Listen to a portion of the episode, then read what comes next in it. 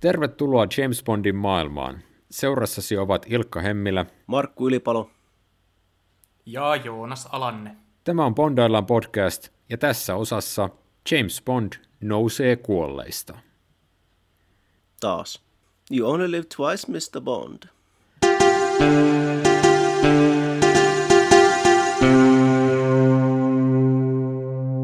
Niin, jostain kumman syystä Britannian tiedustelupalvelu on kerännyt tiedon kaikista kaksoisagenteistaan yhteen listaan yhdelle kovalevylle, ja kun tämä kovalevy päätyy kyberterroristi Silvan käsiin, Bondin täytyy lähteä jäljittämään tätä uuden ajan konnaa.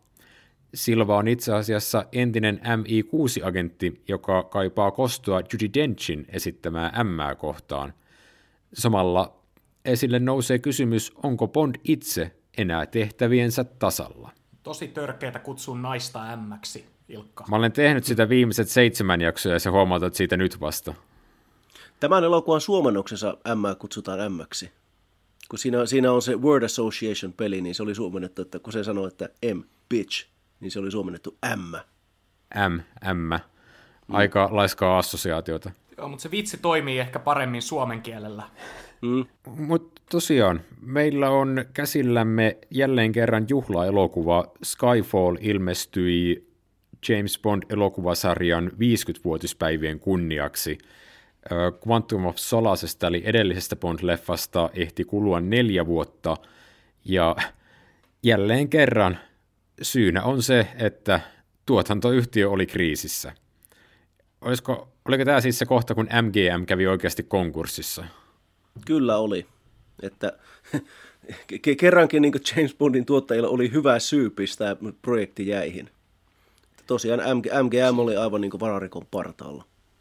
Siis sehän oli jotain, että MGMltä karhuttiin useiden miljardien velkoja. Joo, ja ymmärtääkseni ongelma ei ole poistunut minnekään kyseiseltä yhtiöltä myöhempienkään vuosien aikana. Tähän sinänsä mä joskus luulin, että tämä elokuvan tuotanto kesti niin kauan sen takia, että Quantum of Solasen katastrofin jälkeen niiden piti keksiä, että mihin suuntaan ne vie tätä sarjaa. Mutta Quantum of Solace tienasi teattereissa suurin piirtein saman verran kuin Casino Royale, ja MGM oli silti siitä huolimatta lähestulkoon vararikossa. Ja se oli tosiaan se syy, että miksi tämä elokuva sitten viivästyi. Mä luin jostain myös, että ohjaaja Sam Mendes oli kiinnitetty tähän elokuvaan jo heti Quantumin ensillan jälkeen, ja alun perin kuvausten piti alkaa jo 2010, eli että elokuva olisi ilmestynyt vuotta aikaisemmin kuin mitä se lopulta ilmestyi, just sen takia, koska MGMn konkurssi selvittelyjen vuoksi kuvausten alkaminen viivästyi. Joo, mä en muista, oliko Mendes virallisesti kiinnitetty, mutta ymmärtääkseni häntä oli kyllä lähestytty just Quantumin ensillan aikoihin. Joo, siis tää, tässä oli silloin niin kuin, siinä 2008-2010 välillä, niin tämä The Crown-sarjan Peter Morgan, niin hän oli kirjoittanut tämmöisen niin kuin, niin kuin siis kokonaisen käsikirjoituksen tähän elokuvaan, joka sitten myöhemmin niin kuin dumpattiin melkein täysin, mutta että tässä niin Morganin käsikirjoituksessa oli ideana alun perin, että tässä olisi niin vähän puitu tuota M menneisyyttä enemmänkin, että, että niin tämä käsikirjoituksen alkupuoli, siis tämä niin elokuvan alkupuoli sijoittui kylmän sodan aikaan niin tyyliin Itä-Saksaan, missä olisi ollut, niin kuin, että M olisi ollut niin suhde KGB-agenttiin, ja niin tästä suhteesta olisi syntynyt sitten poika, joka aikuisella iällä sitten tulee vainoamaan M. Ja että tota, niin tätähän ei sitten käytetty varsinaisesti lopullisessa Skyfall-elokuvassa, mutta että siitä jäi niin tämmöinen pieni, pieni niin tämmöinen niin kaiku tähän lopulliseen elokuvaan, että tämä Silvan hahmo niin jatkuvasti puhuu ämmästä äitinä. Mutta että sitten tosiaan, kun tämä tota, Morganin käsis heitettiin romukoppaan osaksi sen vuoksi, että tosiaan MGM oli vararikon partaalla ja sitä niin kuin, se suunniteltu vuoden 2010 ensi ei sitten mitenkään voinut toteutua, niin tämä pantiin pariksi vuodeksi jäihin ja sitten 2011-2012 viimein päästiin uudestaan tekemään tätä elokuvaa. Silloin sitten tuli Sam Mendes mukaan käsikirjoittajana taas kerran Neil Purvis ja Robert Wade ja sitten heidän kolmantena rattaana siinä oli mukana käsikirjoittaja John Logan, joka on kirjoittanut ainakin Martin Scorsesen elokuvia. Mä veikkaan, että se syy, että minkä takia tämä elokuva viivästyi 2012 vuodelle, niin vaikutti siihen, minkä takia tähän tarinaan ujutettiin niin paljon tämmöisiä nostalgisia juttuja ja tämmöisiä niin kuin sellaisia muistimarjoja tuolta menneisyydestä tuotiin mukaan ja tällaista niin kuin ilakointia periaatteessa Bondin historian kustannuksella. Jep. Ja tosiaan tämä on melkoista nostalgiatrippiä ja mun tekisi mieli sanoa, että on ehkä konservatiivisin Bond-elokuva pitkään aikaan. Mutta, ja se ei ole siis huonossa merkityksessä, se on vain huomiona. Toi elokuvan taustoista vielä tosiaan käsikirjoittajana näiden Neil Purvisen ja Robert Wadein ohella on John Logan, joka on ymmärtääkseni Sam Mendesinkin aikaisempia tuttuja. Mendes on tehnyt paljon teatteria, niin olisiko he sitä kautta tunteneet toisensa. Ja tämä elokuva on muutenkin sellainen, että Mendes toi tähän tosi paljon omaa porukkaansa. Öö, elokuvan kuvauksesta vastaa kuvaajalegenda Roger Deakins ja musiikista Thomas Newman, joka teki kaikkien Mendesin aiempien leffojen musiikit, paitsi sen yhden, missä ei ole ymmärtääkseni skorea. Mutta tästä tosiaan pääsi tulemaan tämmöinen hyvin Sam Mendes-projekti, ja se on sikäli mielenkiintoista, että hän on ollut tässä ikään kuin se ykkösvalinta alusta alkaen ilmeisesti. Mutta siis Sam Mendes hän on itse tämmöinen jälleen kerran Pierce Brosnan, Daniel Craig-ajan draamaohjaaja valinta. Mies, joka voitti esikoisellaan Oscarin American Beautystä ja teki sen jälkeen muun muassa ton Matkalla Perditioniin ja Merijalkaväen miehen. Joo, kyllä. Ja tosiaan Matkalla Perditionin elokuvassa oli, oli tosiaan Daniel Craig myöskin mukana. Eli Craig ja Mendes tunsi toisensa pitemmältä ajalta. Joo, ja Mendes on vissiin sanonut, että yksi syy, miksi hän kiinnostui tästä elokuvasta, oli se, että Daniel Craig oli nimenomaan siinä mukana, ja hän oli pitänyt siitä suunnasta, hän oli pitänyt Casino Royalesta ja siitä suunnasta, mihin elokuvasarja sen myötä lähti. Ja ilmeisesti Craig oli myös nimenomaan ollut häntä henkilökohtaisesti jossain epämuodollisesti siinä pyytämässä, koska he tunsivat toisensa. Mutta vaikka sä Ilkka muotoilet sen niin, että Mendes kuului tähän samaan sukupolveen tämmöisiä brittiläisiä draamaohjaajia, joita tää, nämä tuottajat oli tykännyt kosiskella näihin, niin siitä huolimatta silloin aikanaan uutinen Mendesin rekryämisestä uuden Bondin ohjaajaksi tuntui ainakin mun mielestä aika radikaalilta ratkaisulta, koska Mendes oli kuitenkin tunnettu ohjaaja.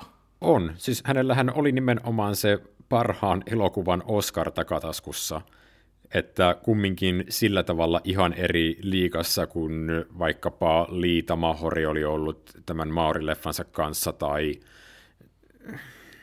Mark Forster omien elokuviensa kanssa, niin joo, muistaakseni tästä oli jotain huhuja, että siis ennen kuin elokuva ilmestyi, että Sam Mendes on vaatinut Bondille jotain täyttä suunnanmuutosta, että elokuvasta on esimerkiksi poistettu toimintakohtauksia tällaisten hahmovetoisten hetkien kustannuksella, ja Mendesin piti, käydä sitten julkisuudessa kiistämässä nämä väitteet.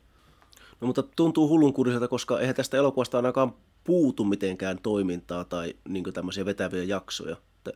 Mutta kyllä sanoisin, että selvästi Mendes on saanut, en nyt sano, että vapaat kädet, mutta tosi paljon valtaa tämän elokuvan suhteen, että että kyllähän tässä on niin tämmöinen ka- kaikkinensa niin hyvin selkeä suunnanmuutos nimenomaan Quantum of Solacein ja jopa Casino Royalen, Royalen verrattuna. Niin, siis Mendes on tainnut jossain kohtaa väittää, että hän pyysi, että elokuvaan pystyttäisiin tuomaan tämmöinen erottuva pahis jälleen kerran, ja että jos siihen tuotaisiin vanha kunnon kuukko takaisin sekä Moneypenny mitkä en sitten tiedä, että mi, mi, millä tavalla ne he tähän elokuvan ovat päätyneet, mutta kaikki kolme ainakin toteutui.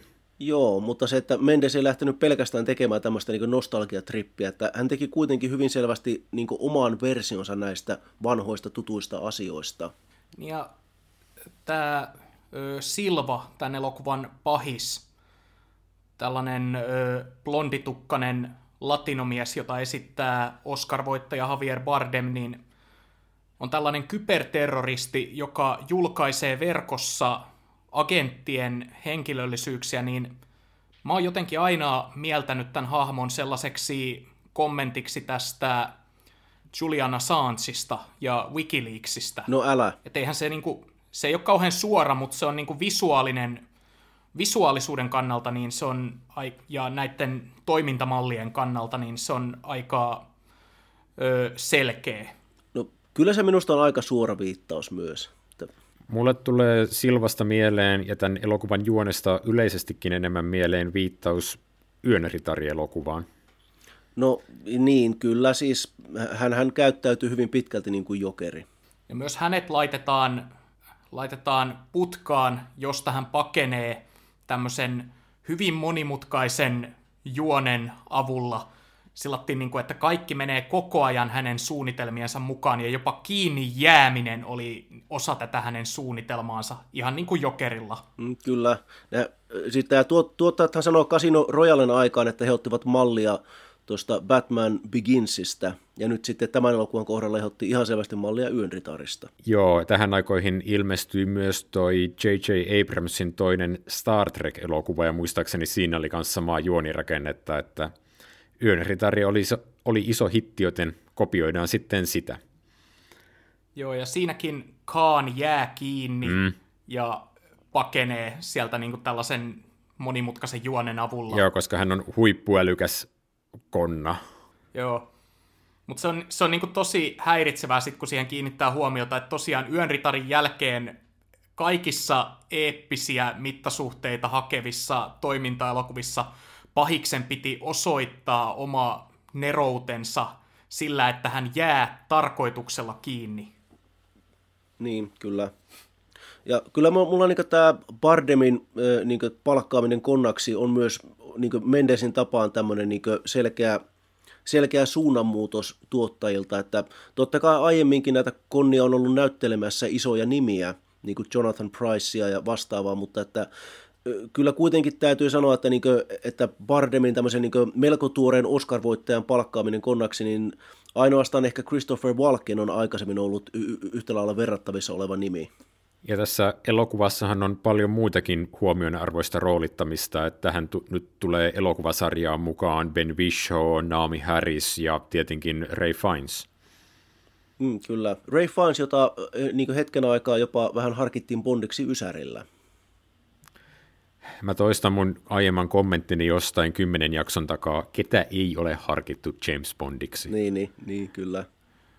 Tässä on, tässä on niin kuin sellainen asia, jonka voisi myös huomauttaa sellaisille kuuntelijoille, jotka ei muista näitä asioita, mutta ennen tämän elokuvan ilmestymistä pidettiin tiukasti salassa, että esimerkiksi Naomi Harris esittää Moneypeniä ja tätä...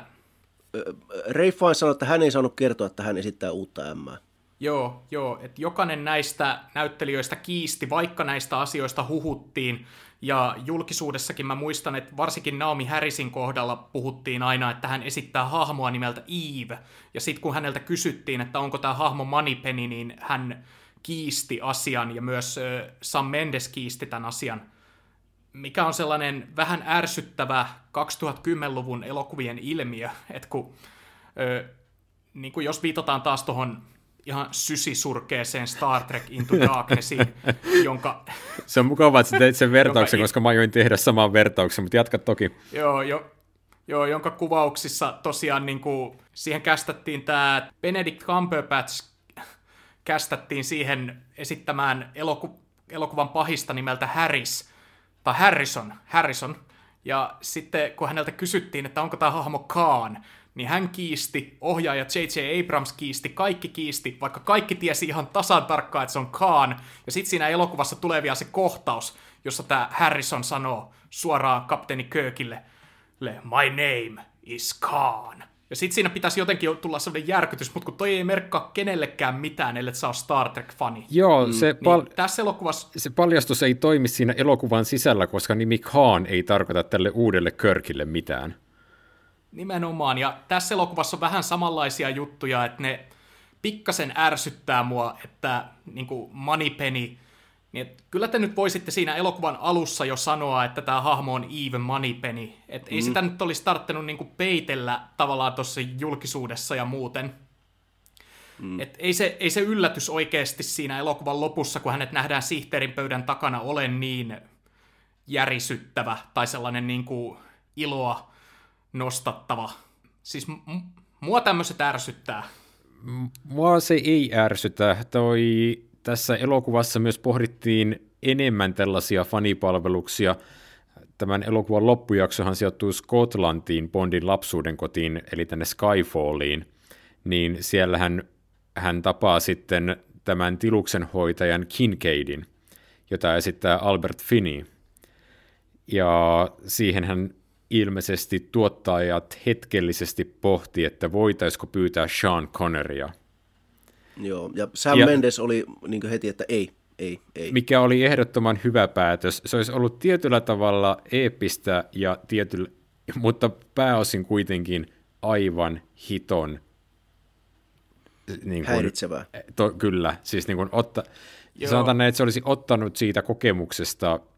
Niin siis Mendes kutsui sitä jossain haastattelussa stunttiroolitukseksi, että se olisi niin kuin vienyt huomiota kaikelta muulta. Mm, kyllä. Joo, kyllä. tismalleen. Mm. Tässähän on pari tämmöistä niin kuin, muutakin, niin kuin, ei nyt, niin, niin kuin, mulla häiritsee ehkä eniten se, että kun tässä tulee tämä Aston Martin, mikä totta kai niin nä, näytetään ja ilmeisesti se kohtaus, kun se oli elokuvan ensi-illassa Lontoossa, niin se sai, sai uploadit pelkästään, että näyttää, että Aston Martin. Ja, no, se, I remember. Niin, no, se, se mulla ei haittaa, mutta sitten kun, sitten kun ne lähtee ajamaan sillä Aston Martinilla ja Bond heittää vitsiä sitä heittoistuimesta, niin mulla oli se, että että tämä heittoistuin juttu on vain ja ainoastaan James Bond elokuvien historiaan viittaava juttu eikä mikään muu, että se ehkä niin mulle otti vähän sitä mm, elokuvasta pois, mutta no se, se kestää kaksi sekuntia se kohtaus, niin se nyt ei kuitenkaan tuhoa tätä elokuvaa. Mutta tota, ai niin, toinen juttu, mikä mun piti mainita, on se, että tuossa Siinä kun M niin kertoo Bondille tästä Silvan taustoista, niin M mainitsee sen, että hän oli MI6 Hongkongin yksikön johdossa niin Hongkongin vallanvaihtoa edeltävinä vuosina, mutta Hongkongin vallanvaihto edeltävinä vuosina Judy Dench esitti Pierce Brosnanille M, eli 95-97. Että okei, siis ei meidän pidä ajatellakaan, että Judy Denchin M on se sama M, joka oli Brosnanin M, mutta että kuitenkin se vähän niin kuin, mulla niin kuin pisti, niin kuin korvaan, että, että niin, minä olin Hongkongissa niinä vuosina. No etkä ollut. Vai sanotaanko se, että hän oli siellä Hongkongissa 97 asti? Kyllähän sen siis, teoriassa hän, sen pystyy tulkitsemaan sillä tavalla, että hän on ollut siellä silloin, kun se alue on kuulunut Britannialle, mutta vaikka Ysärin alkupuolella, mutta sitten niin kuin lähtenyt sieltä pois.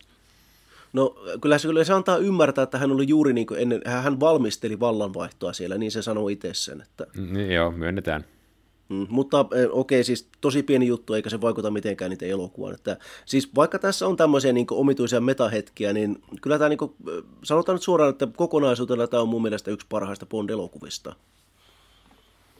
Tämä oli, vaikka mullakin on ongelmia näiden tiettyjen metahetkien ja fanipalvelusten kanssa, niin tämä tuntui silloin aikanaan ilmestyessään sellaiselta sellaiselta elokuvalta, jota tämä sarja tarvitsi.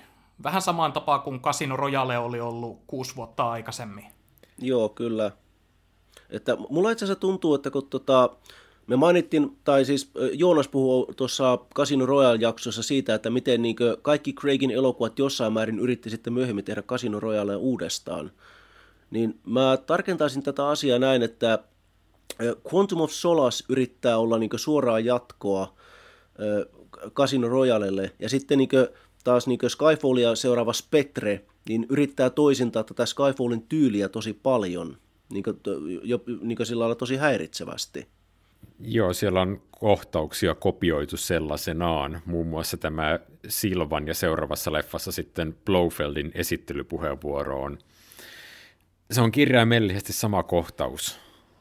Mm, mm, kyllä. Ja, ja sitten se, että niin kuin, tota, Spectressä yritetään jäljitellä tätä Roger Deakinsin todella hienoa kuvaustyyliä, mikä on vähän niin kuin tämmöinen film noir-henkistä valon ja varjon leikkiä, mutta että vaikka, no ei, ei nyt haukuta Petriä vielä liikaa, koska me ehditään tehdä se seuraavassa jaksossa, mutta että kyllä niin siinä elokuvassa se ei tunnu yhtään samalta, että Hoittefan Hoittema on hyvä kuvaaja, mutta hän ei ole Roger Deakins. Joo, kehutaan ennemmin Skyfallia Skyfall-jaksossa, se on paljon mielekkäämpää. Mm, kyllä. Koska tämähän on hyvä elokuva. Tämä ei ollut mulle uudelleen katselulla samanlainen tajunnan räjäyttäjä kuin se oli mulla ensi illassa, mutta kyllähän tämä edelleen toimii ja on ehdottomasti sarjan parhaimmistoa.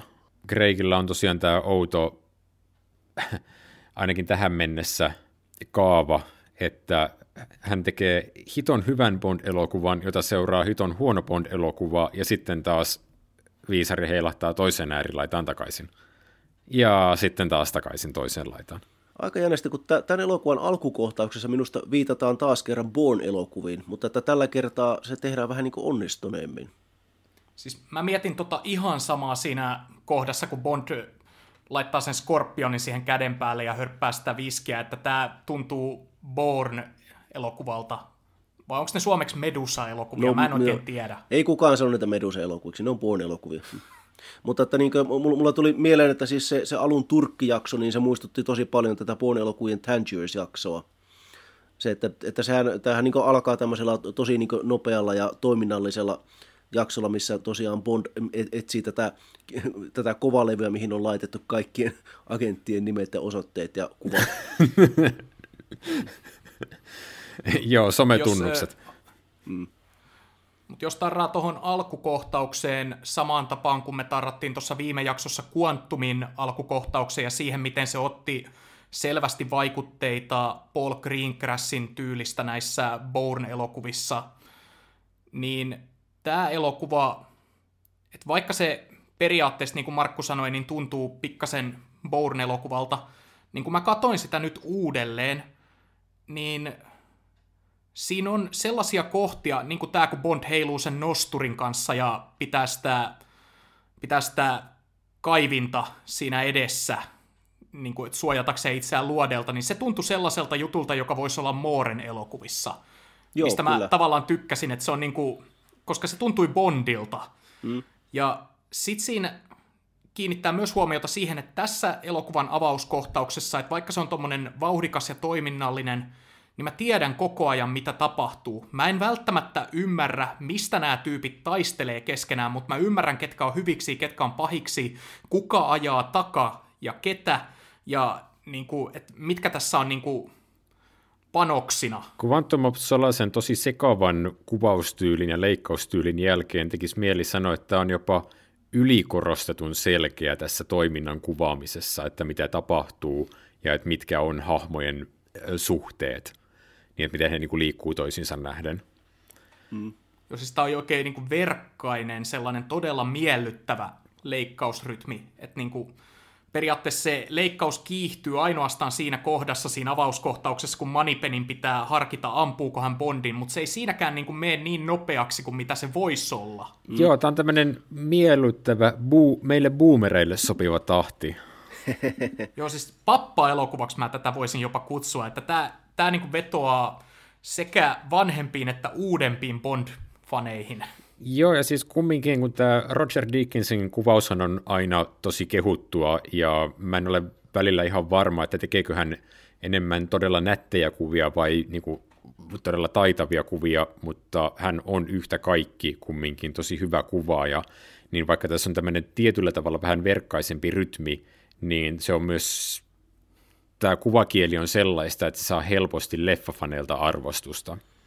Mm, ja siis tässä on ollut leikkaajana veteraanileikkaaja Stuart Baird, että hän, hänkin on varmasti osaltaan vaikuttanut siihen, että tässä, tämä tosiaan tuntuu niin hirveän selkeältä ja tämmöiseltä niin helposti seurattavalta. Mutta ja, tämä alkukohtaus lähtee mun mielestäni tosi hyvin liikkeelle. Jos verrataan jälleen kerran Quantum Solaseen, niin molemmissahan on tällainen in medias res aloitus, että kohtaus alkaa ikään kuin kesken. Tai me mennään suoraan toiminnan keskelle – ja tässä se vaan toimii todella paljon paremmin, koska nyt mua myös niin kuin välittömästi kiinnostaa se e, niin kuin päästä kärrylle siitä, että mitä tapahtuu, missä Bond on, mitä hän on tekemässä ja mitkä on panokset. Ja nämä on sellaisia asioita, joita ö, paljastetaan katsojalle pikkuhiljaa. Ja mun mielestäni tosi onnistuneesti. Tietenkin se kovalevyn sisältö paljastetaan vasta alkutekstien jälkeen, mutta niin, siis tämä lähtee rullaamaan tavalla, mitä se Quantum of Solasen alkukohtaus ei missään vaiheessa lähtisi, vaikka siinä olisi selkeää leikkausta. Niin, koska sun ei periaatteessa tarvitse tietää, mitä Bond haluaa, mutta et sä oot nähnyt, että tämä tyyppi on tappanut tämän toisen agentin Ranson. Tämän, sal, niin, tämän salkun takia, niin tavallaan siinä on niin kuin ne panokset ihan aseteltuna, vaikka sä et tiedäkään, mikä tämä MacGuffin tässä kohtauksessa tarkalleen ottaen on. Joo, tämä kuoleva agentti ei, siinä alussa ei ihan toimi, siis siinähän on tämä Ronsonin hahmo, jota Bond koittaa hetken aikaa paikkailla ennen kuin tämän pitää lähteä sitten sen kadonneen kovalevyn perään, niin siinä koetaan olla vähän semmoista kommentaaria siihen, että välittääkö MI6 agenteistaan vai siitä tehtävästä, ja se ei tuossa yhteydessä ihan toimi. Onneksi sitten niin kuin Silvan hahmossa on vähän terävämpi. Niin, no sehän vähän, niin pe- sehän vähän petaa sitä Silvan hahmoa, että Silvan agentti, jolla on tehty aiemmin tämä hylkääminen, ja nimenomaan M on tehnyt sen.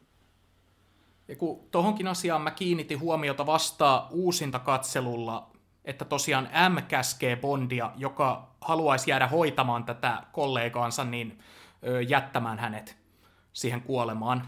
Ja sitten myöhemmin M antaa käskyn tälle Manipenille vaan kylmästi ampua, vaikka hän voi osua Bondiin, miten käykin, ja koko operaatio menee ihan pieleen. Ihan vaan sen takia, että M käski Manipenia ottamaan riskin, mieluummin kuin jätetään kaikki sen varaan, että Bond onnistuu painimaan tältä tyypiltä sen kovalevyn itselleen. Niin tässä on niinku, tässä on niinku selkeästi alustetaan tätä, että tämän elokuvan yksi teema on just se, että M joutuu tekemään tällaisia kovia päätöksiä muiden ihmisten hengellä. Niin, ja alustetaan se, että M on ylipäänsä tässä elokuvassa hyvin merkittävässä roolissa. Mm, kyllä. Että hän on yksi elokuvan merkittävimpiä sivuhahmoja, ja paljon painavammassa kapasiteetissa leffassa läsnä kuin Bond-leffoissa yleensä, tai keskimäärin. Tämä elokuva myös alkaa pedata tosi varhaisessa vaiheessa sitä, että tästä tulee tietyllä tavalla M jäähyväiset. Heti ensimmäinen kohtaus alkutekstien jälkeen hän taitaa olla se, kun M tapaa tämän Ray Finesin hahmon, äh, Mallory. Ja siinä jo tehdään selväksi, että M aika on lopussa.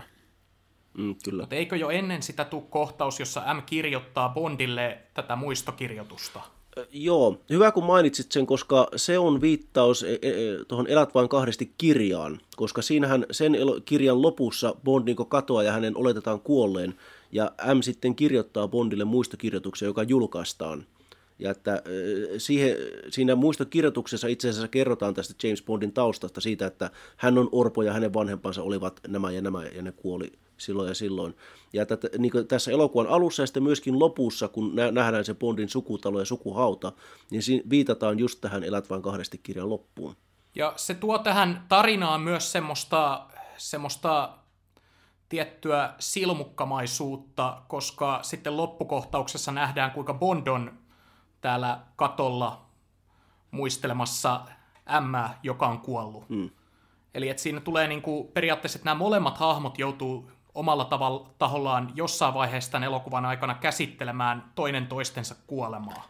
Joo, tässä elokuvassa on, voisi sanoa, paljon peilikuvia. Mä siis tarkoitin Joonas sitä, että se, niin kuin tämä M ja Malloryn välinen kohtaus tapahtuu kumminkin tosi nopeasti. Mä en ole ihan varma, että onko se heti se eka kohtaus alkutekstien jälkeen vai ei, mutta saaneet asiasta kiinni. Myös muita peilikuvia, mitä tässä jaksossa on, niin jälleen kerran meillä on Bond-pahis, joka on ikään kuin James Bondin synkkä puolisko. Tai mm, kyllä. kolikon kääntöpuoli. Minä pidän siitä, että niin tässä ei kuitenkaan väkipakolla ympätä niin Bondin ja Silvan välille mitään aiempaa suhdetta – että niin Bond toteaa, että he, he on niin vähän samanlaisia, mutta että heillä ei ole oikeasti niin mitään, mitään sidettä, vaikka Silva sellaista yrittää väittää olevan, että mommy has been very bad. Ja niin kuin, että okei, okay, Bond on orpo ja M on vähän niin kuin hänelle äitihahmo, mutta että niin kuin, kuitenkin niin Bond ei lähde mukaan tähän, niin kuin, tähän Silvan peliin missään vaiheessa. Joo, sehän olisi tosi tyhmää, jos ne olisi esimerkiksi jotain velipuolia jostain orpokodista tai jotain. Niin sanoppa, kyllä. Joo, yhteinen kasvatti-isä. Niin, niin. Joo, siis sehän olisi niin tyhmää, että ei ne ikinä tule tekemään sellaista. Ää, Sam Mendisillä on paljon parempi ymmärrys siitä, että miten tehdään hyvää draamaa ja hyviä hahmoja. Niin ja hän, ja hän ei missään nimessä palkkaisi niin Oscar-palkittua näyttelijää näyttelemään konnaa, joka sanoo, että no, I'm not Blofeld, no. Ei perhana, mä tajusin justiinsa, että me joudutaan seuraavassa jaksossa käymään toi sama Kaan juttu läpi uudelleen. No, Koska sillä kertaa se ei toimi. niin, niin. No, leikataan se tästä jaksosta ja laitetaan se seuraavaan jaksoon. Ei, ei, ei, ei, ei, ei siis niin kuin, nimenomaan ei leikata tästä jaksosta pois, me voidaan vaan kopioida se sinne seuraavaan jaksoon. Niin, no sitä, Joo, sitä no. vähän niin kuin tarkoitin, joo. Mutta jatketaan. Mut, joka, joka tapauksessa ei haukuta Spectreä vielä. Meillä on tosiaan mahdollisuus siihen ensi jaksossa, kuten Markku totesi. Niin, siis tämän elokuvan äh, ydin Siis on kaikki, oikeasti... meidän, kaikki, meidän jaks, kaikki meidän jaksot, joissa me puhutaan näistä NS-hyvistä Bond-elokuvista, on vaan tämmöisiä niin kuin hypen nostatuksia tulevia huonoja jaksoja varten. Hei, pitää sitouttaa yleisöä palaamaan myös seuraaviin jaksoihin. Siis me puhuttiin koko Prostanin aika siitä, että kuinka Die Another Day on tulossa. joo, joo, kyllä. Joo, ja mä taisin puhua siis kuoleman katseesta jo niin kuin en Mooren uran alkupuolella, vaan Connerin uran alkupuolella. Ja, ja, ja sä puhuit siitä niin vielä Daltonin uran alkupuolella ja vielä Prosanin uran alkupuolella. Me ollaan, me ollaan puhuttu Spectrestä jo varmaan 50 vuotta tämän elokuvan oman sarjan kronologian mukaan. Mutta tosiaan elokuvan Skyfallin ytimessä on siis M ja Bondin välinen suhde, mikä aika hyvällä tavalla palkitsee sen, että Judy Dench pidettiin tässä elokuvasarjassa mukana myös Pierce Brosnanin jälkeen. Veikkaan, että äh, jos tämä olisi Denchin tai kenen ikinä olisikaan M nyt kolmas elokuva, niin ei siinä olisi samankaltaista tunne, tunnepanosta. Ei varmaan kyllä, että Denchhän on niin siis käytännössä tämän elokuvan naispääosassa. Että varsinaista Bond-tyttöä tässä elokuvassa ei ole, koska me emme laske Moneypennyä siksi. Vaan että kyllähän siis, emme laske Moneypennyä, emmekä myöskään laske tätä Berenice Marlohen esittämää Femme Fatale-hahmoa, joka nähdään hyvin lyhyesti tässä elokuvan puolivälissä. Että siis kyllähän Dench on tässä niin hyvin isossa roolissa ja hänen suhteensa Bondiin on paljon tärkeämpi kuin mikään Bondin rakkaussuhde nuorempiin naisiin tässä elokuvassa. Ja siis Dench vetää sen todellakin tosi hyvin, että, että siis hän, Sam Mendes antaa hänelle hyvin tietoisesti tämmöisen niin niin puoliksi melkein jopa pääroolin, ja että niin kuin, Mendes jopa itse asiassa niin sanoi, että hän niin sanoi Denchille ennen tätä elokuvaa, että, että sulla tulee olemaan tässä niin tosi paljon, paljon isoja kohtauksia, ja niin siis sä teet juttuja riippumatta Bondista, ja sä näet asioita, joita vain sinä näet, ja koet asioita, joita vain sinä koet. Että, niin kuin, että Mendes niin tiesi niin jo heti lähtiessä tähän elokuvaan, että hän haluaa antaa Mlle tämmöisen niin hyvin, hyvin tärkeän roolin, koska tämä on siis tosiaan Denchin viimeinen elokuva. Ja se itse asiassa tiedettiin jo niin kuin, silloin, kun tätä alettiin tekemään, että vaikka tässä niin peiteltiin sitä, että elokuvassa on Moneypenny ja on, on sitä ja tätä, mutta että niin se, että tämä on Judy Denchin viimeinen elokuva, niin se oli alusta lähtien selvää ihan kaikille. Ja että kyllähän sitten Mendes järjesti hänelle todella muistettavat jäähyväiset, niin sanotusti.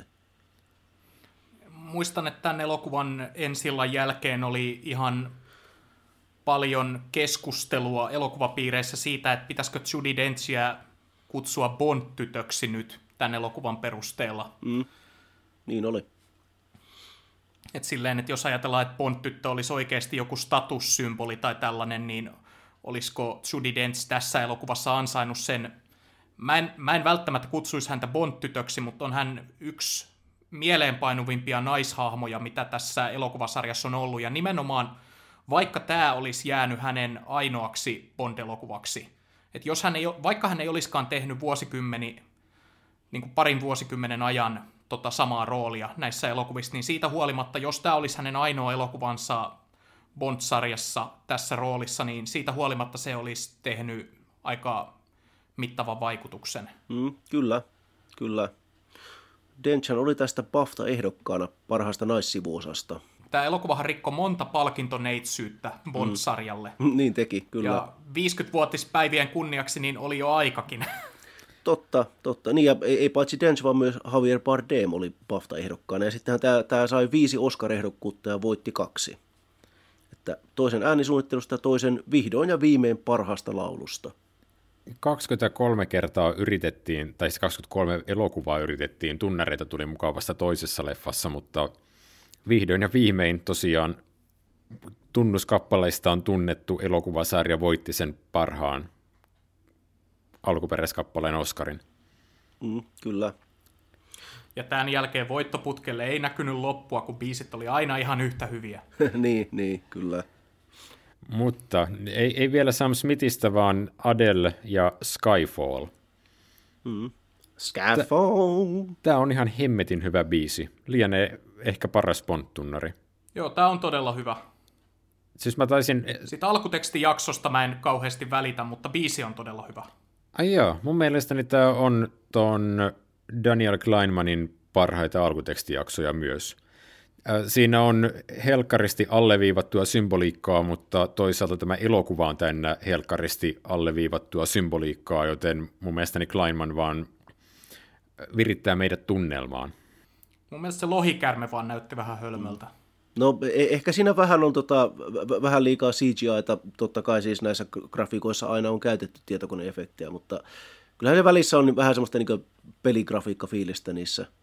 Tota, vähän semmoista halvan näköistä. No, ei, musta, ne, musta näyttää suurimmaksi osaksi ihan hyvältä, että kyllähän niin se biisi on kuitenkin tässä sitten pääosassa siinä alkutekstijaksossa, että, että tosiaan Adele vetää niin melkein jopa vähän niin perinteikkään balladin tähän, tähän niin siis tunnariksi, ja että siinä on jopa vähän semmoista niin Shirley Bassi-henkisyyttä mukana, että ei ihan sama, samanlaista karjuntaa kuin Shirley Bassillä, mutta kuitenkin niin semmoista kypsää syvää naisääntä vaikka Adele ei ollut hirveän vanha tätä äänittäessään. Mutta että hän on niin, siis Adelehan sanoi itse, että hän oli tota, siis hän äänitti tämän, kun hän oli raskaana. Ja hän sanoi, että, että hän, jotenkin hän niin kuin, että jotenkin se toi hänen niin ääneen sellaista niin syvyyttä ja semmoista niin kypsyyttä, mitä hän ei ole sen jälkeenkään saanut niin itsestään irti. Mutta että en tiedä, mistä, mistä keuhkon pohjasta se ääni tuli, mutta että kyllä se komeasti raikaa tässä, tässä raidalla. Niin, siis tämä Skyfall-biisi on sellainen, kuten jo viittasit, että tässä on sellaista, siis se sopii Bond-sarjaan välittömästi. Siinä on sellaista perinteikyyttä. Mutta siitä huolimatta se tuntuu tämän artistin omalta kappaleelta. Eli mä, mä olen mahdollisesti kutsunut tota toi Duran Duranin View to a Killia parhaaksi Bond-tunnariksi. En muista, olenko tehnyt niin, mutta se on ihan puhtaasti vaan sen takia, että siinä on niin hyvä meno. Mutta eihän se varsinaisesti Bond-sarjaan kyllä kuulu se biisi. Se on edelleen ainoa Bond-tunnari, joka on ollut Billboard Hot 100-listan kärjessä, eli oikeasti niin kuin oikea valtavan iso pop-hitti. Mm. Mutta tosiaan tämä Skyfall kuulostaa enemmän Bond-tunnarilta. Ja mä pidän siis molemmista. Ilmeisesti Adelella oli tässä jotain epäilyksiä sen suhteen, että kun hän, oliko häneltä nyt ilmestynyt yksi vai kaksi albumia tätä ennen, että hänen kappaleensa oli hänelle jotenkin tosi henkilökohtaisia, niin sitten hän epäröi, että pystyykö hän luomaan ikään kuin tällaiseen elokuvasarjaan tunnuskappaleen, että onko se liikaa tuote. Mutta en sitten tiedä, mistä hän sen he- henkilökohtaisen kontaktin veti, mutta tämä kyllä tulee täysin antaumuksella. Tässähän elokuvassa muuten, jos mennään takaisin elokuvan hetkeksi, niin tässähän on taas kerran kohtaus, jossa James Bond tosiaan kuolee hetkiseksi ja hän on sitten niin piilottelee jossain ja on täysin hunningolla. Ja siis se, että Daniel Craigin Bond, niin kuin, että, että kun hän ei ole enää aktiivipalveluksessa ja hän niin kuin, a, a, antaa itsensä laiskistua, niin hänellä olisi edelleenkin kuitenkin rautainen six-pack, että, että ainoa merkki oikeastaan siitä, siitä, että Bond ei ole parhaassa terässä, on se, että hänelle kasvaa harmaa parran sänki. Ja että sitten kun se on ajettu pois, niin hän on taas täysin niin ampuma kunnossa. Niin, siis tässähän, onko se nyt suurin piirtein puolivälissä, kun tulee se kohtaus, kun Eve itse asiassa ajaa Bondilla tämän parran sängen pois. Ja Bond heittää sitten siitä smokin päälle ja painuu kasinolle, niin se on se tämmöinen symbolinen hetki, että Bond on jälleen ikään kuin remmissä ja hallitsee hommat. Mm, mm, kyllä. Mutta jo tosiaan leffan alussa on tämmöinen uh, Connerin ajoista tuttu valekuolema. Niin ja se, että sen merkki, että Bond on hunningolla on, että hän ei juo edes vodka Martinia, vaan hän vetää Carlsbergia. eikö, se, eikö se ole vähän teistä, siis kuinka kauan Bond on muuten poissa kuvioista tämän elokuvan alkukohtauksen ja lopputekstijakson jälkeisen kohdan välissä? Koska mä oon aina ajatellut, että se on poissa ainakin vuoden, koska se on niin hunningolla siinä, mutta mut en mä oikeasti ihan varma, että onko se niinku heti hautajaisten jälkeen vai miten tämä on. Niin, se vähän kyllä tuntuu siltä, että tässä on mennyt sama, samanlainen aika kuin mitä meni Casino Royalen ja Quantum of Solasen alussa. Että. Niin.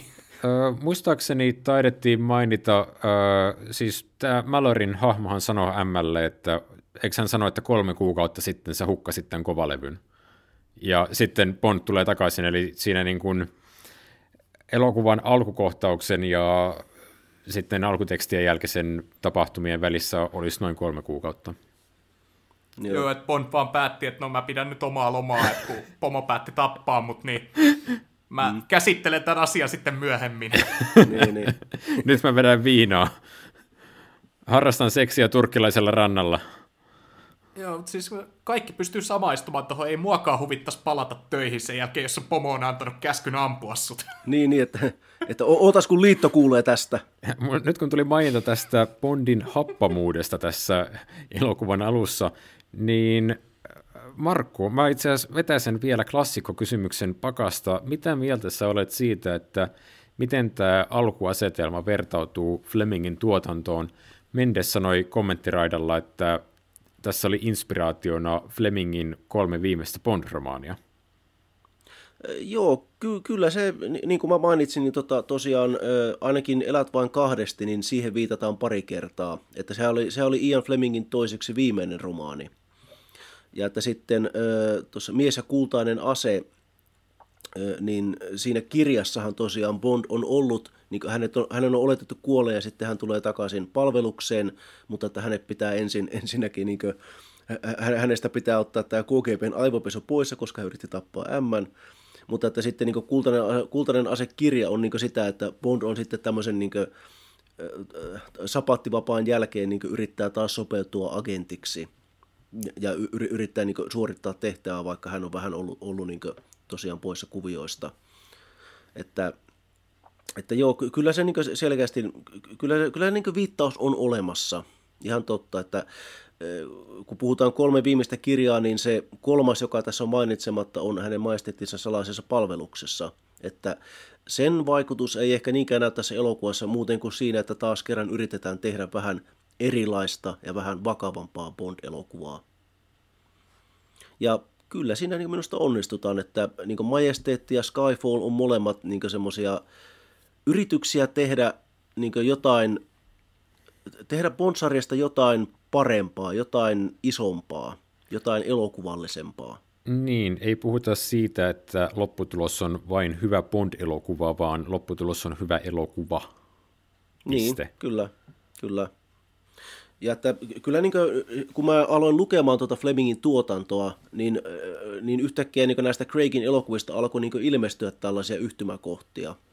Esimerkiksi juuri se, että Bond on orpo ja että hänellä on yhteyksiä just Sveitsiin ja tämmöisiin, että, että sitten niin siinä paljon haukutussa Spectressä, niin siinähän niin nämä Fleming-viittaukset tulee niin jopa hyvin, hyvin häiritsevästi sitten päälle, mutta että tässä elokuvassa ne on minusta tehty hyvin tyylikkäästi.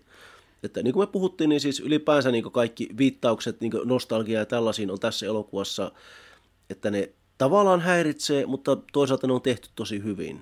Niin, siis tässä on sellaisia övereiden viittausten ohella, kuten vaikka Aston Martinin paluu, niin sellaisia aika nokkelia tapoja, ainakin omasta mielestäni, tuoda nämä tietyt tavaramerkit takaisin kuvioon. No yksi tietenkin on tämä Manipenin hahmo ja yksi on Kuun hahmo, joka on pitänyt nyt niin kuin täysin roolittaa uudestaan ja näyttää hyvin erilaiselta kuin viimeksi.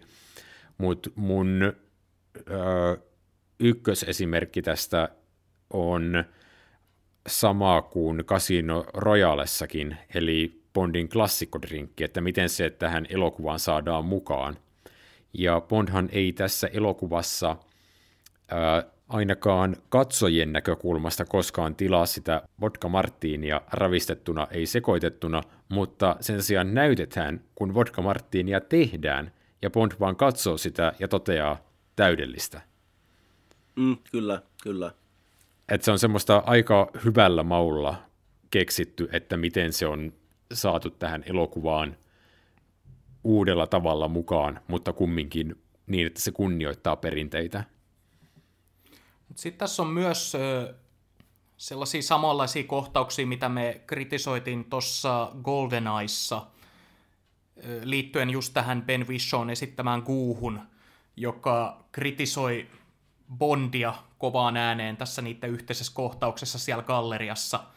Ja jopa mainitsee ääneen tänne, että kun Bond toteaa, että onpas vähän laihat nämä erikoisvehkeet, mitä sä mulle annat, niin sitten Kuu vaan toteaa, että mitä sä odotit, räjähtävää kynää, me ei harrasteta sellaisia enää. Niin, niin, kyllä. Mm, joo. Niin, se, on, se, on kans, se on kans vähän niin kuin, no, ehkä mä, ehkä mä annan sen mennä, siis tämä on kuitenkin 50-vuotisjuhla ja kaikkea, niin niin, niin ja siis Ku, Kuuhan vielä, niin kuin, paitsi että hän sanoo Bondille sen, niin hän sanoo myöskin, että kun jotenkin niin Bond kysyy, että no mitäs virkaa meillä agentilla sitten on, niin Ku toteaa, että no jonkun pitää joskus vetää liipasimesta. Että mikä niin kuin, väh, väh, vähän niin kuin on niin kuin taas tämmöinen sama, samanlainen, mitä niin kuin toi M sanoi Brosnanin Bondille, että you're sexist misogynist dinosaur. Ja että ei tietenkään niin, niin suoraan sanottuna, mutta että kuitenkin. Joo, ja tietenkin Bondin comeback on välittömästi just tämmöinen pappatoimintaan sopiva, eli or, tai olla vetämättä liipasimesesta. Eroa on hankalaa tietää, kun häärit tietokoneella pyjamassa. Joo, joo. Mutta se kohtaus on huomattava senkin takia, että siinä kaksi brittiläistä ikonia kohtaa toisensa, James Bond ja Paddington. Mä ajattelin, että sä viittaat toi noin J.W.M. Turnerin jonka Joo. tämä maalaus siinä galleriassa, kun vanhaa sotalaivaa rahdataan romutettavaksi, on jälleen kerran paraatiesimerkki tästä elokuvan hienovaraisesta symboliikasta. Hyi hiton elitisti, en mä nyt sellaista voi viitata. No niin, mutta sä kumminkin joo, tykkäät totta. sitä Timothy Spallin tähdittämästä Turner-leffasta. Ai siitä Mike Lee mestariteoksesta, en tietenkään, en yhtään.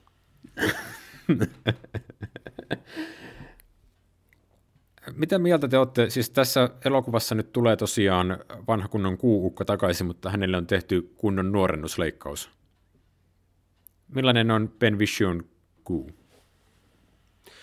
Pidän, pidän hänestä, että kyllähän siinä niin on tota, ihan niin siis täysin perustellusti ja hyvällä tavalla päivitetty tämä kuun hahmo, että siis alun perin hän Quartermaster, niin hän on oikeastaan pelkästään tämmöinen niin varusteiden antaja tällainen, mutta että sitten etenkin niin tota, Roger Mooren kaudella kuusta tuli tämmöinen niin yleisnero, niin tämmöinen tietäjä, jolta aina kysytään teknistä apua ja niin kuin, että jos tarvii selittää, miten joku satelliitti toimii, niin kuu tulee sitten siihen selittämään, että no se, on, no se menee tälleen ja tolleen, tolleen että että jos niin tarvitaan tällaista niin teknistä neroa, niin kyllähän se nyt sitten täytyy olla nykymaailmassa tällainen niin nuori koulut käynyt, niin siis ei nyt hakkerityyppi, mutta että vähän niin sen tyylinen.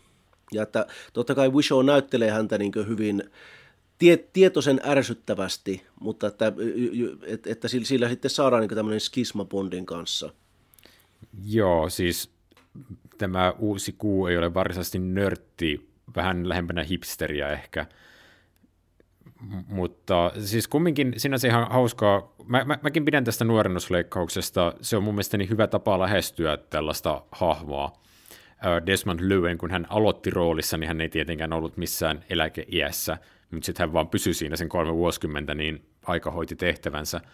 niin meille vakiintui tämä käsitys siitä, että kuu on joku vanhempi mieshenkilö, harmaa hapsi, niin mun mielestäni on ihan fiksua, että ei yritetty toisintaa sitä, että tämä Ben Vision kuu jää heti paljon paremmin mieleen kuin esimerkiksi John Gleason kuu. Ja tässähän käännetään aika hauskasti päälailleen se niin asetelma, että näissä niin Daltonin ja Brosnanin bondeissahan niin se idea on ollut se, että että Q on tämmöinen niin vanha leipiintynyt tiedustelupalvelun mies, jota sitten tämä nuori agentti niin ärsyttää, että no mitäs tällä tehdään, Mm-mm-mm. että sitten se, te, te, tässä se käännetään toisinpäin, että nyt Bond on sitten se harmaahapsinen vanha ukko, ja Q on sitten se, että no hei, mitäs dinosaurus? Mut mä en oikein tiedä, miten siihen pitäisi suhtautua, että Q on nykyään seksisymboli. Mm. Niin.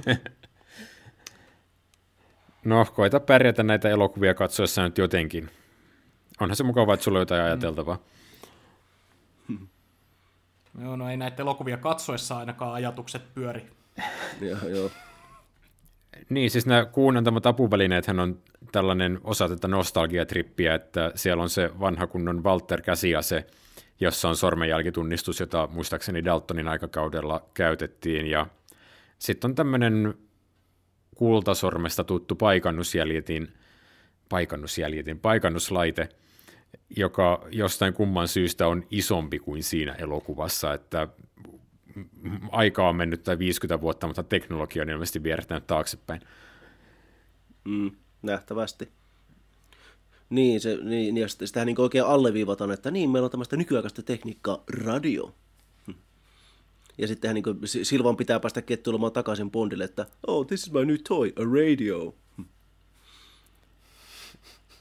Joo. Joo, ja Silvahan kettuille just, että ei tarvitse niin sietää mitään Q-osaston tekemiä hassuja vimpaimia, jotka menee piu. Niin, niin, kyllä. Se yksi asia, mitä tämän elokuvan ilmestyessä kans paljon puhuttiin, oli tämä ö, homoseksuaalinen jännite Bondin ja Silvan välillä. Muistan, että siitä oli aika paljon puhetta tai siis varsinkin siitä Bondin kommentista tähän Silvan, Silvan ö, flirttailuun. Miksi niin, luulet, niin, että kyllä. tämä olisi ensimmäinen kertani? Mm. Englantilaisen sisäoppilaitoskoululaitoksen kasvatti. oh, Mr. Bond. kyllä. Mä, mä en edes halua tietää, mitä toi noin sen repliikin jälkeen Tumblrista löytyi.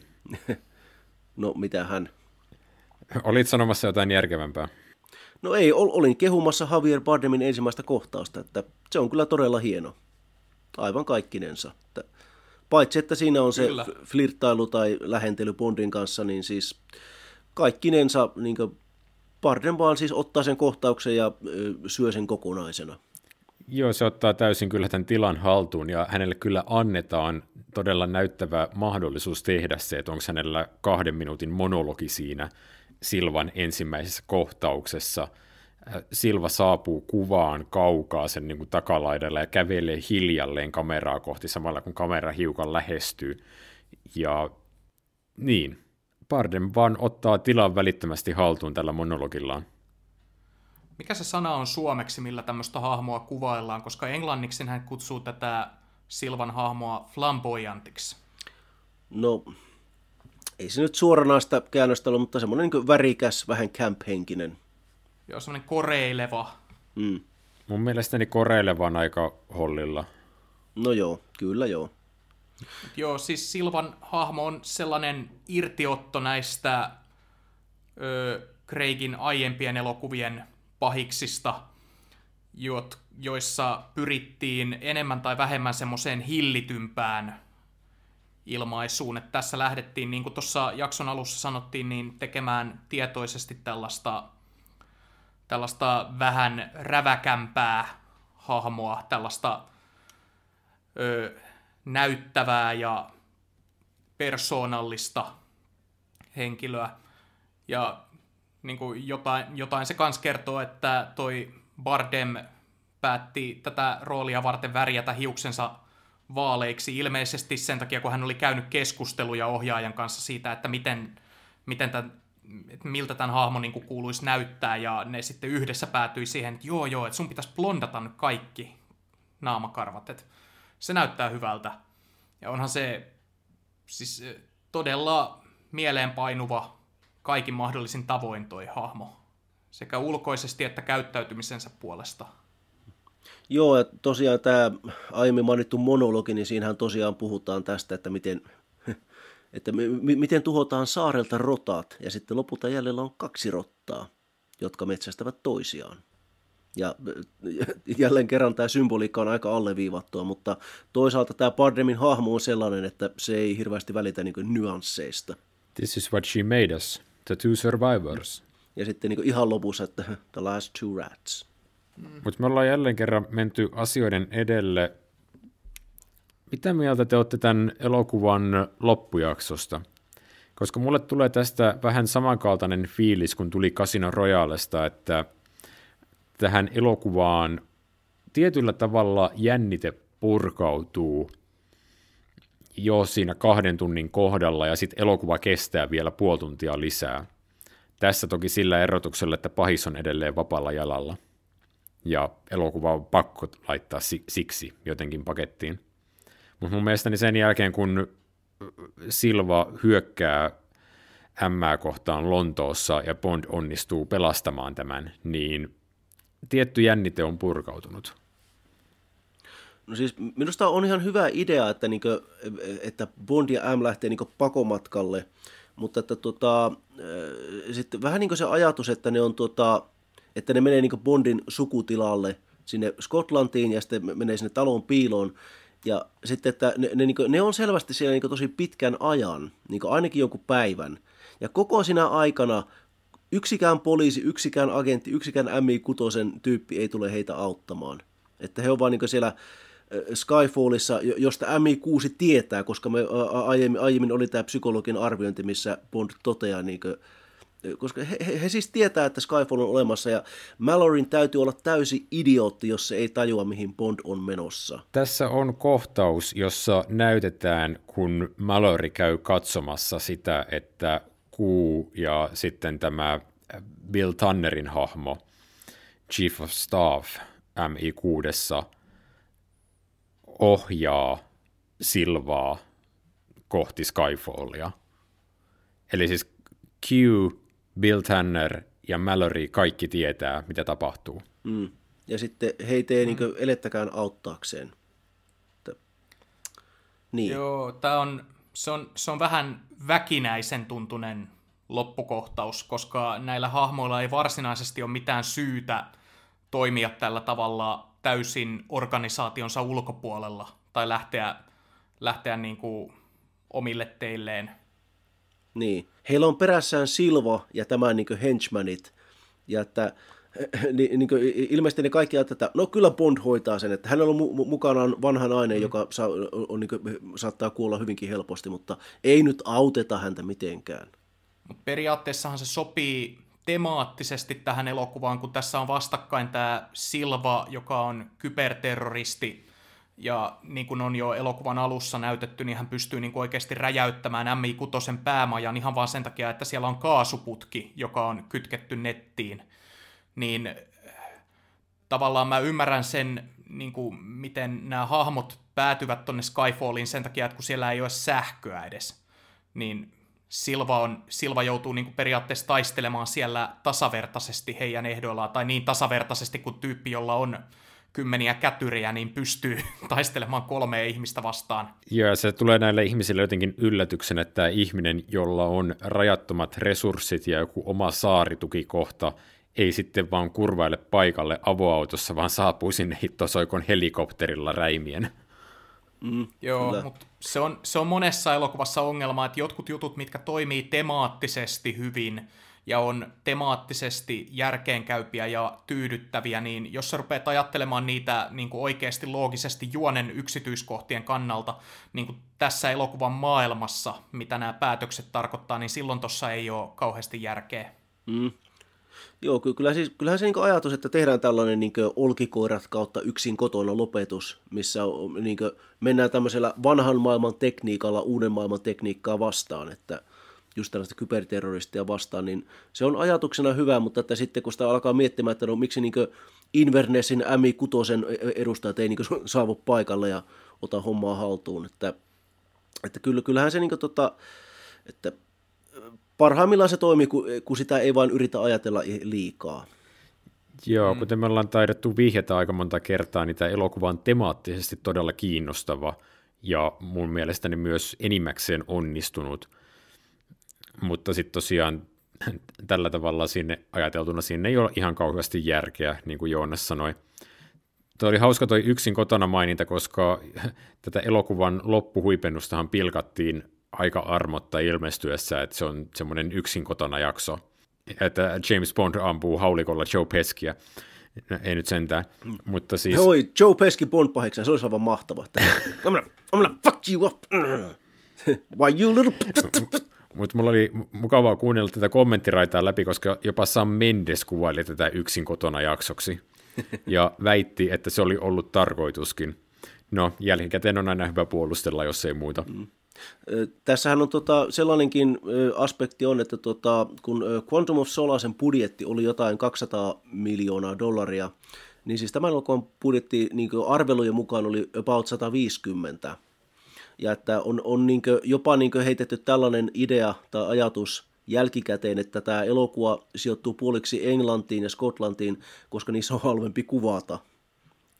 Joo, sen sijaan, että lähdetään johonkin ennätysmäärään lokaatioita tekemään elokuvaa. Niin, niin. Että e- esimerkiksi niin tämä Ma- Makaon jakso, mikä tapahtuu siellä äh, kasinolla, niin se on kuvattu kokonaan Pinewoodin studioilla. Joo, ja Shanghaista on, siellä on käyty nappaamassa ulkokuvia talteen, mutta olikohan Daniel Craig käynyt ollenkaan Kiinassa leffaa kuvatessa? Ei tainnut, että että se todella hieno niin toimistotalojakso niin kuvattiin kokonaan Englannissa. Mm. Mutta että siinä, siinä taas näkee, millainen velho Roger Deakins on, että niin semmoisella niin lasiseinällä ja tämmöisellä niin nestekirjan näytöllä saadaan aikaiseksi niin visuaalisesti ehkä koko elokuvasarjan yksi hienoimpia kohtauksia. Tässä elokuvassa on tosi vähän sellaista eksotiikkaa, mikä Bond-elokuviin yleensä yhdistetään lukuun ottamatta sitä kasinojaksoa. Joo, Joo mikä kyllä. on Makaon edustalla tämmöisessä kelluvassa kasinossa tai vielä pienemmällä saarella. Ja missä sitten on nämä hiton Komodo Dragonit. Joo, Komodon varanit on siellä alhaalla niin kasinon kävijöiden ilona niin sanotusti. No, täytyy sanoa, että se on kyllä hyvin Ian Flemingmainen idea. Onko se varma, että toi ei ole jostain kirjasta?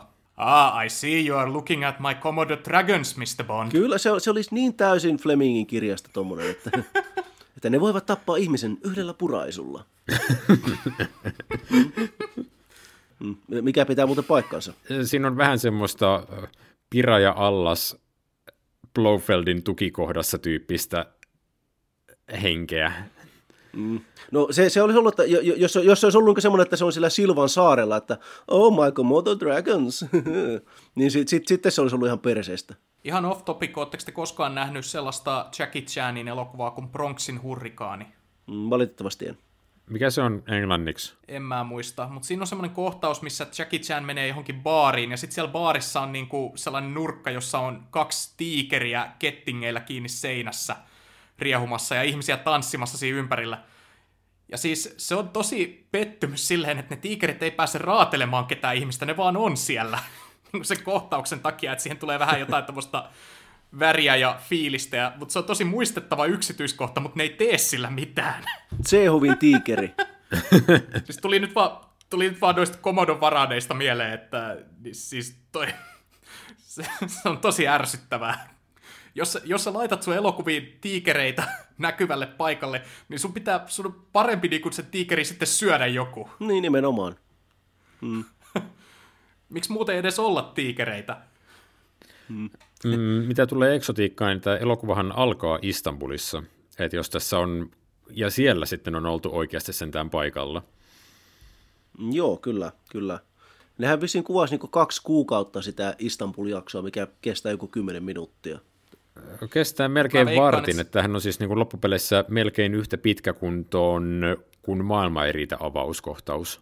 Mutta kuvas, mut kuvasko ne kaksi kuukautta siellä Istanbulissa, koska se näyttää kuitenkin siltä, että siinä on jotain studioinserttejä välissä. Ää, siis kaiken kaikkiaan ymmärtääkseni Turkissa, että sit lop, kun sehän huipentuu sinne sillalle, mistä Bond putoaa junan katolta, niin se sijaitsee jossain Etelä-Turkissa – Et ymmärtääkseni sitä jaksoa on kuvattu vähän ylty ympäriinsä, ja en mä yllättyisi, vaikka osa niistä ulkokuvistakin olisi jostain Englannista, kun ne ajelee jotain geneeristä radanvierustaa. Mutta siis siellä oli, oli niin kuin ihan oikeasti käyty ajelemassa tosiaan tämän niin kuin Grand Bazaarin katoilla niin, että Haagi ja Sofia näkyy taustalla. Et vaikka siinä on näitä lähikuvia vaikkapa Kreikistä, mitkä on ihan selkeästi kuvattu green screen taustaa vasten, niin siinä on niitä ihan oikeita kuvia, kun ne motskarit vetää siellä Istanbulin katoilla. Joo, kyllä, kyllä.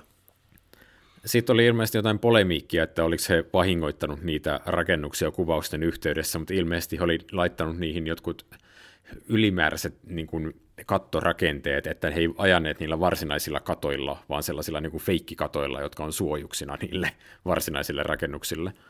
Joo, siis he oli tehnyt saman jutun Quantum of Solasessa, kun siinähän juostaan siellä Palermon katoilla, mikä on myös samalla niin keskiaikaista jotakin vanhaa kattorakennelmaa, niin samalla tavalla silloin niin ne oli niin ottanut ne oikeat rakennelmat hetkeksi pois ja laittanut heidän niin jotain feikkiplasteria tilalle.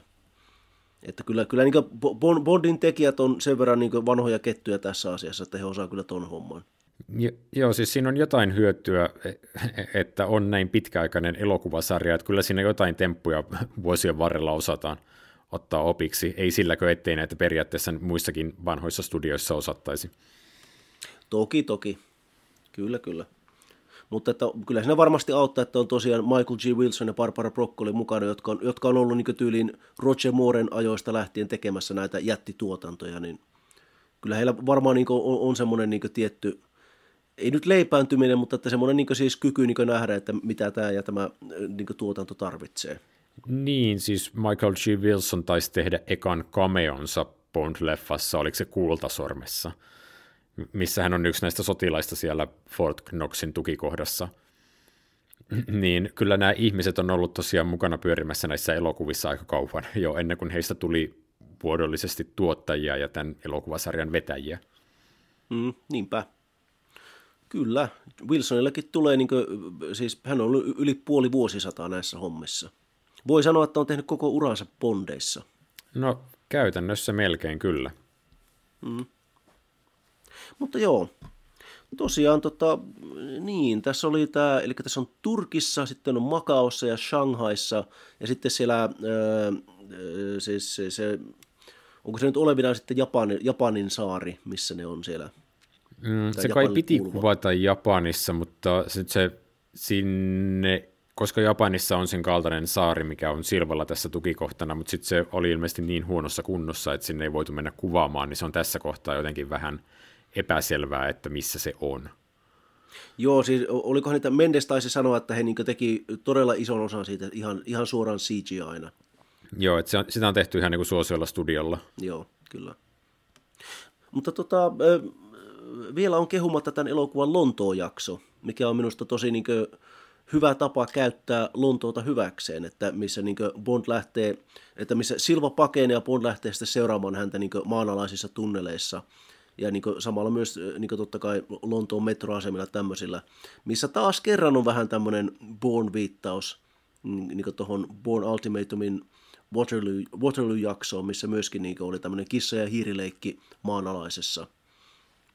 Ja että sitten tota, ja siinähän myöskin viitataan vähän kovaotteisiin miehiin, että missä niin on tämmöinen metrojakso, missä Gene Hackman jahtaa pahista niin junassa. Mutta että joo, ja se on jotenkin tosi kiinnostavaa, että siinä Lontoosta saadaan paljon tällaista ylevää vanhaa rakennuskantaa mukaan, mutta sitten siinä myös liikutaan just tällaisissa tunneleissa, niin siinä tulee mukavaa ää, vastakkainasettelu sen suhteen, että on tällaista toi noin tosi julkista ja tunnettua ja sitten salattua yhdistellään. Sehän näkyy myös siinä, että sen jälkeen, kun Silva hyökkää tänne MI6 päämajaan, niin MI6 siirtyy tämmöisiin maanalaisiin tiloihin. Niin yllättävän paljon tästä Lontoon-jaksosta sijoittuu sitten maan alle. Eli käytännössä Pinewoodin studiolle. Niin, Tannerhan taitaa mainita siinä ohimennen, että, tämä, että tämä, tämä, nämä on samoja bunkkereita, missä Churchill piilotteli sodan aikana. Tämä taas tämmöinen niin viittaus historiaan.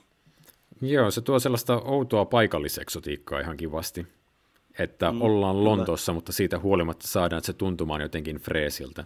Joo, ja kyllähän niin tota, mä katsoin tässä niin joku aika sitten tämmöisen keskustelun, tämmöinen, niin kuin, tämmöinen Q&A-tilaisuus, missä niin, tota, Sam Mendes ja Paul Greengrass jutteli tästä tämän elokuvan tekemisestä, että Paul Greengrassia itseään ei ole vissiin koskaan niin pyydetty Bond-elokuvien ohjaajaksi, ja siis Greengrass on tulinen sosialisti, joka pitää, pitää Bondia imperialistisena sikana, ja hän tuskin, tuskin lähtisi ohjaamaan näitä elokuvia, mutta hän niin totesi Mendesille siinä, että mutta tästä leffasta mä tykkäsin. Että, mutta että tota, siis Mendes niin puhuu vähän tästä, niin tästä tämmöistä niin Bondin tämmöistä patriottisuudesta, mihin myöskin viitataan tässä elokuvassa, että, niin kuin, että you forgot to mention my love of, love of country – My pathetic love of country. Niin, niin. mutta että niin Mendes sanoi sen, että kun tota oli 2012 oli nämä Lontoon olympialaiset, mitkä oli niin kuin, tavallaan voi sanoa, että ne oli niin menestys. Että siis kaikki niin alkuseremoniat ja muut, että missä itse asiassa Daniel Craig teki tämmöisen cameo-roolin, missä hän käy mm. niin saattelemassa kuningattaren sinne tapahtumaan. Niin Mendes niin sanoi, että, että hän tuli semmoinen fiilis, että okei, että, että jos voidaan niin juhlistaa Englantia ja Lontoota tällä lailla niin hyvällä maulla, niin hän voi laittaa niin myös elokuva vähän tämmöistä niin patriotismia ilman, ilman, että se tuntuu semmoiselta niin överiltä, raaraa, niin tämmöiseltä, ilman, että se tuntuu mauttomalta. Ilman, että se ja menee että, ihan täysin xenofobiseksi imperialismiksi. Niin. Pyöritelläkseni hienoja sanoja. Me, niin, Brexit-meiningiksi. Joo, mutta että tosiaan niin Mendes ja Green, Greengrass sanoi sitä, että, että, että se on niin semmoinen, semmoinen balanssi, mikä on hyvin vaikea saavuttaa, mutta että jotenkin niin Mendes, niin kuin, Mendes pystyy siihen, että se, se onnistuu tässä ihan hyvin, että niin Lonto on hetken aikaa jopa niin vähän niin tämmöinen niin sivuhahmo tässä elokuvassa. Ja että tuota, ja, että, ja sit, sittenhän niin siitähän mennään siihen hienoon oikeussalikohtaukseen, missä Judy Dench lainaa Tennysonia – ja sitten niin hyvin eksplisiittisesti viitataan Bondiin tällaisena vanhana voimana, joka ei ole ehkä sama mitä ennen, mutta että edelleenkin puhtia löytyy. Joo, ja mukavasti Silva todistaa hänen pointtinsa hyökkäämällä juuri silloin sisään. Niin, kyllä. Aha, MI6 tarvitaan sittenkin. Mm. Niin, ja, ja sitten samalla, samalla tosiaan tämä Ray Finesin hahmo, niin häne, hänestä niin sitten tehdään siinä kohtauksessa niin tehdään selväksi, että no ei hän oikeasti ole pahis, että, että hän niin yrittää pelastaa Denchin, itse se pelastaakin M hengen sillä kertaa. Että, kun, että hän on entinen sotilas ja toiminnan mies tämän byrokraattikuorensa alla. Joo, toi Mallory saa ihan kivan tarinakaaren tässä elokuvassa. Että hän tosiaan mm. niin aloittaa tämän elokuvan aika kylmäkiskoisena byrokraattina, mutta sitten no, lämpenee pikkuhiljaa selkeästi tälle MI6 ja sen toiminnalle, ja lopussa hänet laitetaan jopa sen johtoon. Joo, siis toihan Fineshan oli sanonut, että kun tota Mendes pyysi häntä tähän elokuvaan, niin hän oli niin kuin ensin vähän niin kuin, että no, että no ei hän halua niin kuin astua Judy Denchin saappaisin, että they're gonna hate me. Ja niin kuin Mendes sanoi, että yes, that's the point. ja siis minusta se on, se on niin ihan, ihan hyvä tapa esitellä tämä uusi M. Joo, siis silleen, että katsojien katsojat manipuloidaan ensin vihaamaan häntä ja sen jälkeen pikkuhiljaa tykkäämään hänestä. Mutta tosiaan se, mitä sanoit patriotismista, niin pätee kyllä tämän elokuvan lopussa, missä Bond ää, Silvan kukistumisen ja Mn kuoleman jälkeen on sitten ää, pohtimassa tapahtumia jossain hiton talon katolla niin, että Britannian liput liehuu taustalla – ja ilmeisesti Mendes on väittänyt, että heidän ei edes tarvinnut laittaa niitä lippuja sinne, että oli vaan joku päivä, oli vain joku liputuspäivä, ja he hyödynsi sitä. Ja he löysivät tällaisen ikään kuin kulman Lontoosta, mitä ei ole kovin usein käytetty, vaikka se on selkeästi tosi keskeisellä paikalla, että siinä taitaa Thames näkyä ihan jossain kuvan laidassa. Mm, joo, joo, kyllä. Kyllä sitä kelpaa sitä Union Jackia liehutella. Joo, niin, niin. eikä sitä näin riemukkaan paluuelokuvan jälkeen? Vai mitä mieltä te olette Skyfallista? Kuin Sam Raimin Spider-Manissa konsanaan. niin, no kyllähän tota, niin, me, me, me, me meinasin sanoa, että sitten tämän jälkeen me saatiin se Brexit Bond, mutta että tota, ei, me, ei nyt vielä mennä siihen. Hyvä, että Bond ehti käydä Skotlannissa nyt, koska seuraava elokuvan ilmestyessä se voi olla jo ulkomaa. niin, niin se, se, se, se tarvii passin, kun se menee Skotlantiin. Sitten tulee sellainen eksoottinen matkakohde. niin, niin. Ah, Mr. Bond, what brings you to Scotland? I was born here, god damn it. Bloody foreigners. niin, niin. Welcome to Scotland. Mikä on ilmeisesti repliikki, joka sitten on Skotlannissa saanut spontaaneja uploadeja ihan samalla tavalla kuin tämä Aston Martinin ilmestyminen. No, no, no kun se oli joku, kato, Skotlannin hallituksen tämmöinen niin matkailua edistävä slogan, että Welcome to Scotland. ja että sitten sit Albert Finney ottaa haulikolta, Welcome to Scotland. hmm. Toi, oliko teillä jotain, mitä te haluaisitte vielä lisätä tästä elokuvasta? Ei ole. Ei, ei oikeastaan, että tuota, tässä ei ole tarpeeksi haukuttavaa. Tämä on liian hyvä elokuva. Onko jotain, millä, jotain ajatuksia, joilla haluat vetää lankoja kasaan? Mikä on yleisfiilis? Joinakin päivinä tämä on mun suosikki Bond. En mä voi muuta sanoa. Hmm. Joo, siis mä sanoin joskus tämän jakson alkupuolella, eli noin 15 tuntia sitten, että tämä on mahdollisesti konservatiivisin Bond-elokuva pitkään aikaan. Siinä merkityksessä, että koko elokuvan alkupuolisko Bondia ikään kuin puretaan palasiksi ja annetaan ymmärtää, että hän on jo tämmöinen vanha kehäraakki, jolla ei ole uuden ajan maailmassa enää mitään paikkaa. Mutta sitten ne kaikki palaset vaan laitetaan takaisin paikalleen sellaisenaan ja todetaan, että pakettihan toimii oikein hyvin.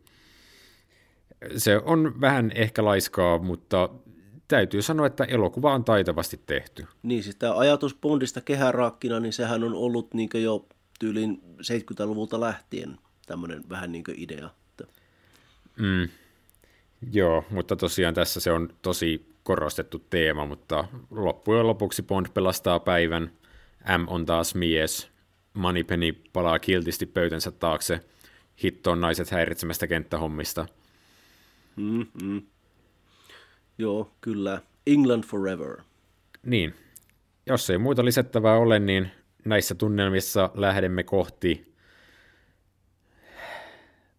toistaiseksi viimeisintä Bond-elokuvaa, eli Spectrea.